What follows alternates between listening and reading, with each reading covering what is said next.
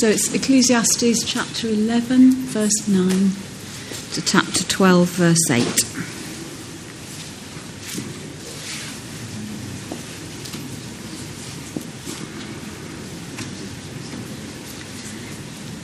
You who are young, be happy while you are young, and let your heart give you joy in the days of your youth.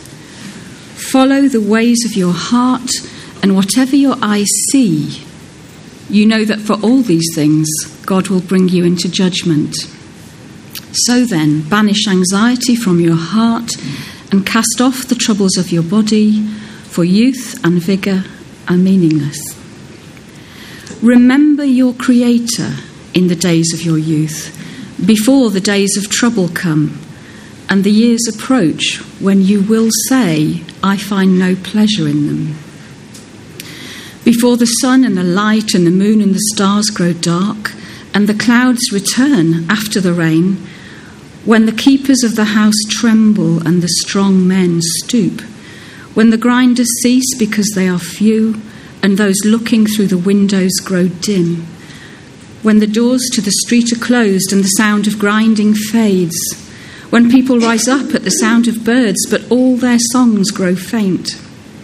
When people are afraid of heights and of dangers in the streets. When the almond tree blossoms and the grasshopper drags itself along and desire no longer is stirred. Then people go to their eternal home and mourners go about the streets. Remember him before the silver cord is severed and the golden bowl is broken, before the pitcher is shattered at the spring and the wheel broken at the well, and the dust returns to the ground it came from, and the spirit returns to God who gave it. Meaningless, meaningless, says the teacher. Everything is meaningless.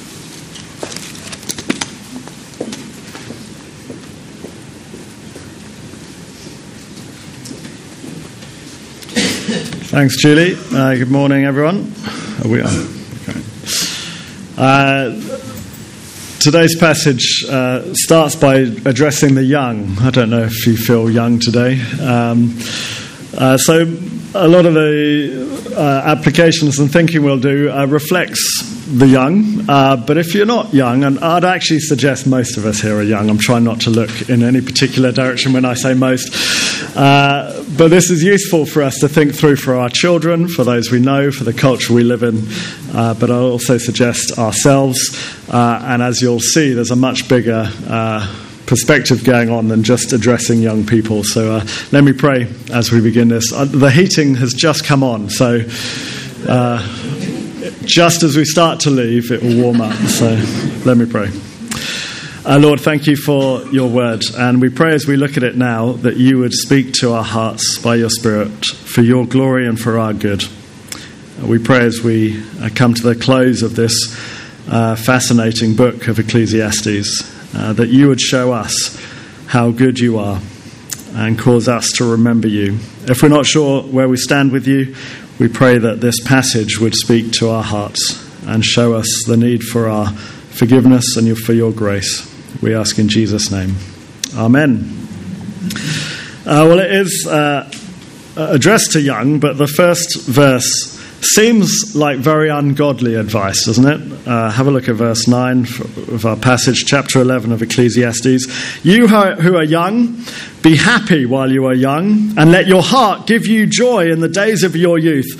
Follow the ways of your heart and whatever your eyes see. Young people, go and enjoy whatever your heart or your eyes desire.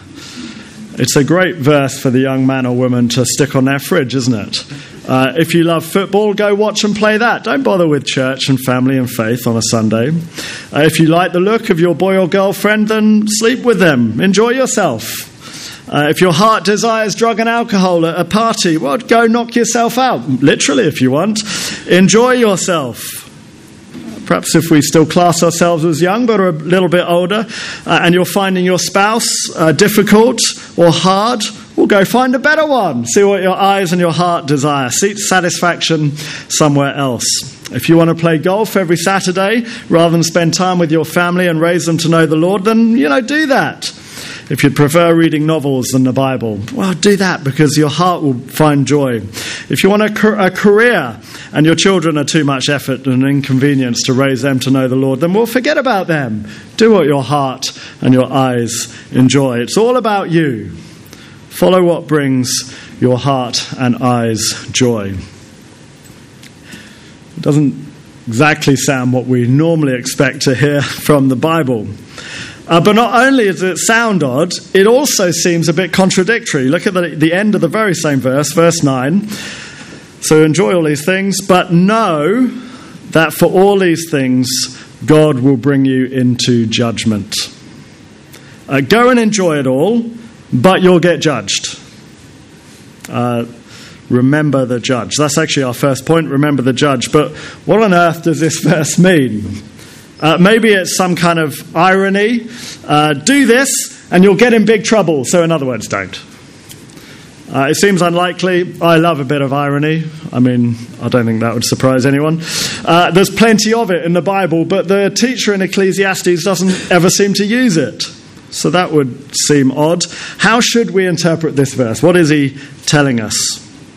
Uh, well, this is why, and this is uh, relevant whenever we read our Bibles, this is why context is everything. Context is everything. Uh, you might remember the man who uh, forgot that context is important when he went to his Bible one day. And he thought, you know what, I'm going to randomly open it and pick a verse and see what the Lord has for me. And he turns to Matthew 27, verse 5, and, he said, and it reads So Judas threw the money into the temple and left. Then he went away and hanged himself. Uh, okay, odd, he thinks. It's a slightly odd verse for the Lord to take me to. Flick some more. Luke 10:37. Jesus says, "Go and do likewise." There's three types of context, and we have to remember context whenever we read our Bibles. Otherwise, we could take a verse like we've just read and go and enjoy uh, our heart and eyes as we understand it. Uh, the first, I think they're on the screen actually. Uh, the first is cultural context.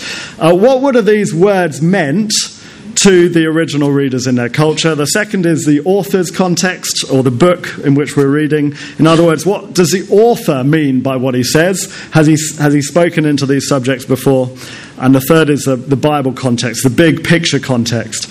Um, how does what is said here fit into the big picture of the Bible? Or, or does the Bible say things more generally about these things uh, that help clarify the issue we're talking about? Uh, now, it's hard to know the cultural context. Uh, this, we're talking, no one's, most people think Solomon wrote Ecclesiastes, some aren't sure. Either way, we're talking at least 6,000 years ago. Uh, but what it's safe to assume that just because we read it and interpret it one way does not mean that's how it was read in that culture. Uh, so it's not a license for young people to go nuts. Uh, but the second type of context, the context of the author, does really help us uh, know what he means here, though. So, uh, if we've been listening or reading really carefully as we go through Ecclesiastes, um, we might read, Let your heart give you joy, and remember that it's almost it's exactly the same phrase. In fact, in the original language, there's just one letter that's changed to chapter 7, verse 3, that says, Is good for your heart. And in the context there, in chapter 7, is to adopt a serious attitude to life that is good for your heart. Uh, and then we might see whatever your eyes sees, uh, and see that that reminds us of chapter 6, verse 9, which says also what the eye sees, again in the original language, almost exactly the same phrase. And that's in the midst of a passage reminding us that we should rest content in what lies before us, what we see, rather than wandering off and searching for great achievements and wonderful things uh, in this life. In other words, this verse is not all about uh, do whatever you want, the kind of you only live once attitude that our, our world and our culture around us loves, uh, of people selfishly, selfishly seeking uh, what they want for themselves from this life. Uh, in other words, it's not a call to foolish behavior that he's been actually warning against all the way through the book. Uh, it's a call to live a wise life that doesn't waste your life in foolish living. Uh, in other words, what is good for our hearts in this context is to take life seriously enough to see that we shouldn't waste it foolishly. And what is pleasing to our eyes, what brings joy to our eyes, should be to find enjoyment in what we see before us, contentment in this life and the situation in which we find ourselves in, rather than always looking for something different and better. So be content with the family God has given you, even when it's hard and even when it's, it's great. Work hard at school or at your job, for God has put you there for now. Enjoy your wife or your husband if you're married. Don't just tolerate them, to quote Tim Guest when he preached on chapter 9 on that issue uh, the other week. Uh, find joy in your local church family where the Bible is taught uh, rather than being dis- discontent. Re- respect and treat the opposite sex as you would a brother and a sister. Follow God's ways, not the world's you can see how different context makes verse 9 uh, between what we, our world would interpret it and what the author probably intended it to be. What is good for our hearts and our eyes, in short, is to enjoy being godly, to be wise. Remember, he says, and now this makes a lot of sense God will judge us for all these things. So do it his way. Nothing else will be good for your heart or your eyes. You'll find nothing else of meaning in this life. Hence, he ends the whole section meaningless, meaningless. Everything is meaningless. Well, it is if you don't live for God, wise and godly. Uh, so, why is it only for the young? It, it, seems odd that that would just be, you know, only the young people need to worry about godliness. Uh, well, I don't think it is. I think his point is more profound. I think it's more to do with urging us to make the best decision now, not wait until we're older or until it's possibly too late. So it's not just an address to the young, it's just a saying, while you're young, do this. This is the right time to make the decision. Uh, we've all heard people, probably haven't we, who said, Well, I'll think about God when I'm a bit older. Uh, for now, I'm just going to enjoy my life. But if you're looking for irony, that is where it is in the world. People who say, Well, I'm just going to enjoy my life now they, and if that's you, uh, who are putting off God, well, you're not going to enjoy yourselves. Uh, you're going to worry about everything. Uh, am I going to pass my exams? Am I going to get a good education? Will I choose the right career? Will I find the right spouse? Will I earn enough money? Will I ever get the cool car I want? Will I, will I, will I, will I ever find meaning in life? No, says the teacher of Ecclesiastes. Without God, You'll worry about all these things, you'll fret about all those things, you'll have no perspective on all those things, and at the end of the day, you'll be judged by God for those things as well. How much better to remember the God your judge now, while you're young, before it's too late. Uh, the one, the, the God who is judge, whose ways are good for your heart, good for your eyes, that is what brings you joy. So, verse 10 makes complete sense now. So then, banish anxiety from your heart, because you now live for God. And cast off the troubles of your body, for youth and vigor are meaningless. They don't achieve anything in and of themselves. Cast off your anxieties and your worries. The one who lives only with God as their Lord finds contentment and peace in each day as it comes, without worry or fear about what the future holds. Our only concern, he says, if we can bring ourselves to live like this, is that one way we'll be, we will be judged. Remember that, and that will help you live for him now. Stop living for this world and for pleasing our bodies and the troubles that that brings for our youth and our vigor. That it's all meaningless, he says. Remember the judge. That is the way to live and to bring joy to your heart and your eyes. It doesn't mean life will be easy. It doesn't mean our troubles won't come our ways. But it does give us an entirely different perspective on all of life. Those things now are not what we're holding on to for meaning.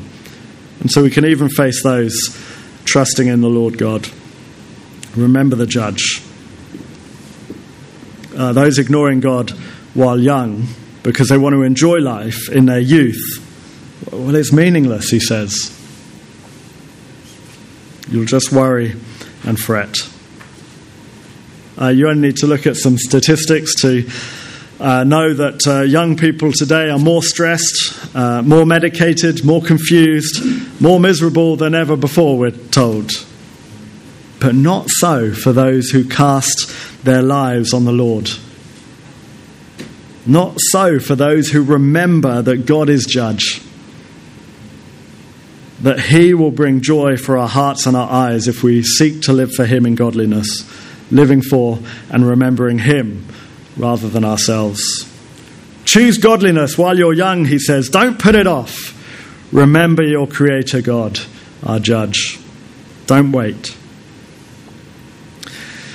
Uh, but the teacher seems to not just insist that uh, this way of living is better for your heart and your eyes now, uh, but he also seems to suggest that if you don't do it now, there's worse to come. So remember your judge now, because you simply might run out of time. So have a look at verse 1 and 2 of chapter 12. Remember your Creator. It's all about remembering this passage. Remember your Creator in the days of your, youth, before the days of trouble come and the years approach, when you will say, I find no pleasure in them. Before the sun and the light and the moon and the stars grow dark and the clouds return after the rain. Uh, course, the second point, remember the returning creator. Uh, it is a little bit tricky to know whether in this first section of chapter 12, if the teacher is speaking about remembering God the creator before you get too old and death catches up on you, or if he's speaking, he's definitely talking about that at times, but I think he's also speaking about the end times, the point at which the judge will return. Uh, I previously thought it was all just about our own death coming, but in light of this idea of remembering the judge uh, and our actions there, and then the words he uses, which we'll look at uh, just now, uh, I think it's also saying, remember him before he returns. Uh, either way, the point is similar. Remember the Creator before it's too late, is the message. Uh, now, when you get to verse 6, uh, let me read those to you now. Uh, death, our own death is certainly in view. Uh, so have a look at verse 6. Remember him, again he says, remember, before the silver cord is severed and the golden bowl is broken, before the pitcher is shattered at the spring, and the wheel broken at the well, and the dust returns to the ground it came from, and the spirit returns to God who gave it. It's a poetic picture, isn't it? uh, of something that seemed so precious, so wonderful, but just one tiny silver link in that chain needs to break, and the golden bowl will come smashing down to the ground. From dust we came, and to dust we return, he reminds us. Just as before the Creator created mankind, we were literally just dust, nothing. And to dust we will return in an, in an earthly sense, life under the sun. Life, your life, my life, our lives, meaningless in and of themselves. Uh, in fact, worse than meaningless because he's already reminded us we'll be judged. Don't ignore him, he says. Remember him now before it's too late. But also, what a terrible day it will be when Jesus returns for those who have waited too long to remember the Lord. Uh, let me read verse 2 to you again and then give you a reference uh, to uh, Ezekiel, which I think uh, gives us that picture of the end time. So, uh, verse 2 of chapter 12 says, Before the sun and the light, so remember him, before the sun and the light and the moon and the stars grow dark. This is everything goes dark. It's not just nighttime, the, the moon and the stars have gone, and the clouds return after the rain. And then Ezekiel 32 is on the screen Uh, verse 7 and 8. When I snuffed you out, I will cover the heavens and darken their stars.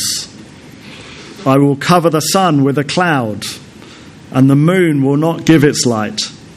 All the shining lights in the heavens I will darken over you. I will bring darkness over your land, declares the sovereign Lord. Remember the Lord, he says. You, you don't want to wait uh, for that day of fear. And on that day, you want it to be a day of hope. That day will catch us all. No one can escape it, whether we are living or dead. And then verse 3 of it back in Ecclesiastes, I think gives us a picture of that day catching up with all. So when the keepers of the house tremble and the strong men stoop, when the grinders cease because they are few, and those looking through the windows grow dim. Uh, so in the original, it would, it, the first verse implies male servants. Uh, so male servants of a large house, well, they will tremble. And the male lords, the strong ones, well, they will stoop. And in verse 4, when the doors to the street are closed and the sound of grinding fades, when people rise up at the sound of birds, but all their songs grow faint. So this time it's female servants in mind, grinding the grain, well, they will fade. And a better translation of the song, uh, songs of the birds is actually ladies of importance who would sing, and they will grow faint. In other words, male, female, important, slave, all will fear this day. We'll close the door to outside.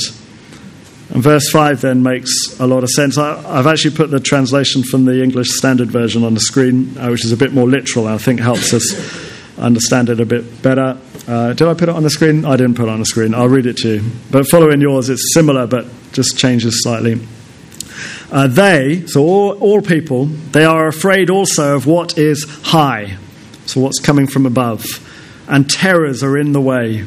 Uh, the almond tree blossoms, the grasshopper drags itself along, and desire fails because man is going to his eternal home and the mourners go about the streets. Uh, the things that come from above, the return of the Lord in thunder and cloud, as the, all the lights in the sky darken, will bring fear and terror our way.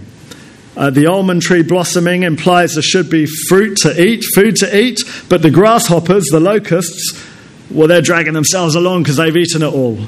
And so desire fails. Uh, we'll, we'll seek contentment and comfort on that day, but we won't find it. We'll be left hungry. Mankind, we read, is going to their eternal home. It will be a day of mourning and of terror. So, Remember him, he says. Remember him. Says it again at the beginning of verse 6 Remember him now while you are still young, before the end comes or before death catches up with you. One way or another, remember him, the Creator will return. Otherwise, verse 8, meaningless. Meaningless, says the teacher. Everything is meaningless.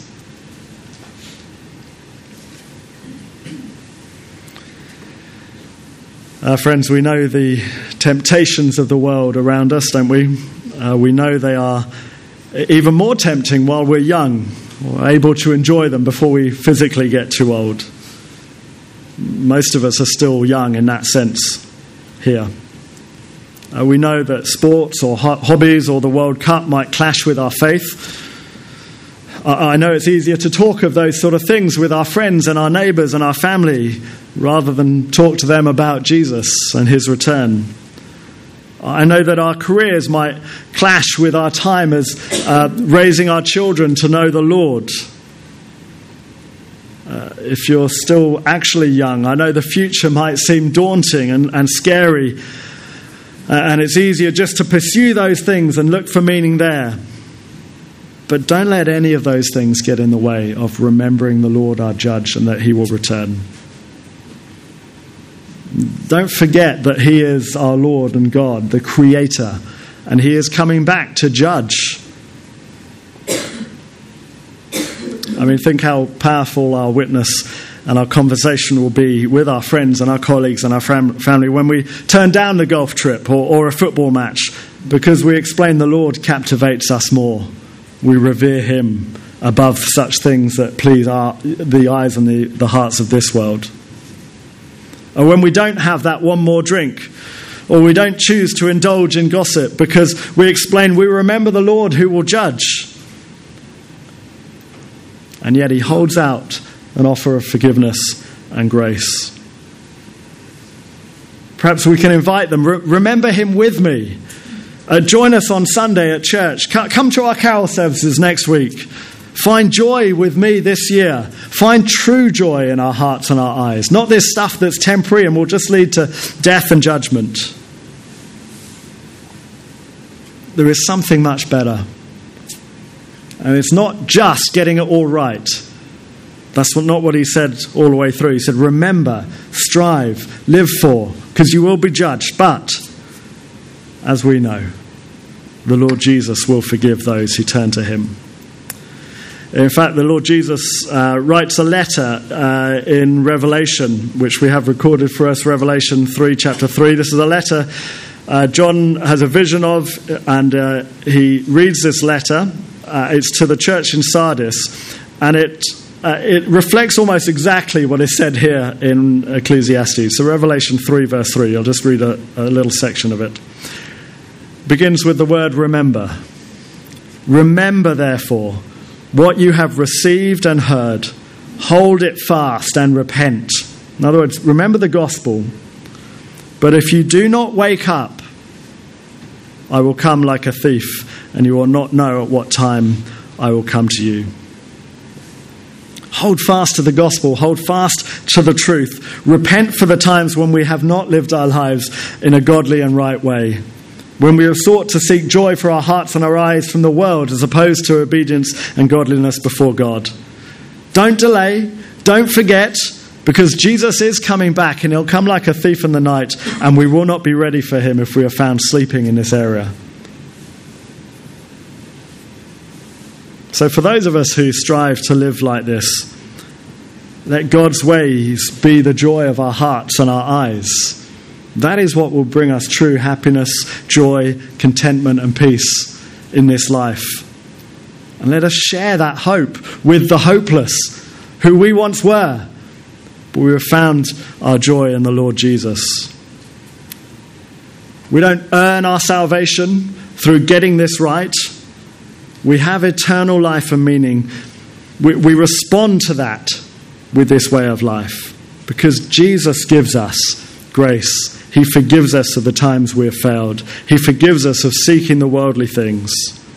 He takes our meaninglessness, if you like, the dust to which we will become again, and He transforms it into being heirs of the Creator God Almighty, where we will live with Him, our Judge and Creator, but we will live in perfection and glory with Him forevermore.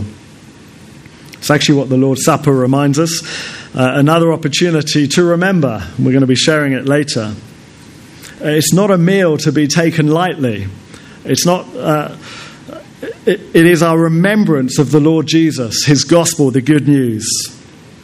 It is our joy that we now live for Him because of what He has done for us as He died on the cross to take our sin upon Himself, to take away the judgment that we deserve as He took it Himself on the cross, so that we are spared and it's to remember that he will come again.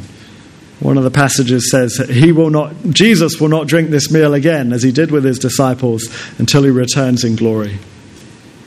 We cannot take this meal lightly as if it's a, a, little bit of magic that just sort of makes everything all right. Ah, Jesus, forgive me, and then I can carry on living my own way.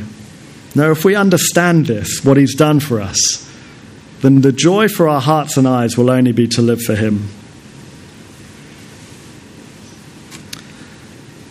Uh, if uh, it is time, if you like, as we share this meal, as we remember our judge, our creator, and that he will return, to take every step we live for Jesus. Choose what is actually good for our hearts and our eyes each day. Remember our judge and our creator. Celebrate this meal together in remembrance of him and all he's, all he's done. And may we respond to his free gift of grace by living for Him this week, finding joy and peace in our hearts and eyes. Let me pray. Our Lord and Heavenly Father, I know uh, I, for one, and I'm sure each of us who knows you truly, will know that we need to come before you in repentance uh, for so many things in our lives this last week. Forgive us for not seeking what is good for our hearts and eyes. We praise you that we are not saved through our own work or getting this right. But thank you that we can strive to live for you and to find joy for our hearts and our eyes in doing so because you have saved. May we remember you, our judge. May we remember you are our creator and you will return. And will we remember, help us remember, that the Lord Jesus has done it all, saved us, forgiven us, and given us life. If we don't know you here today, allow us to come before you now in repentance. And if we do know you today, may we live for you and for your godly glory in every way. Amen.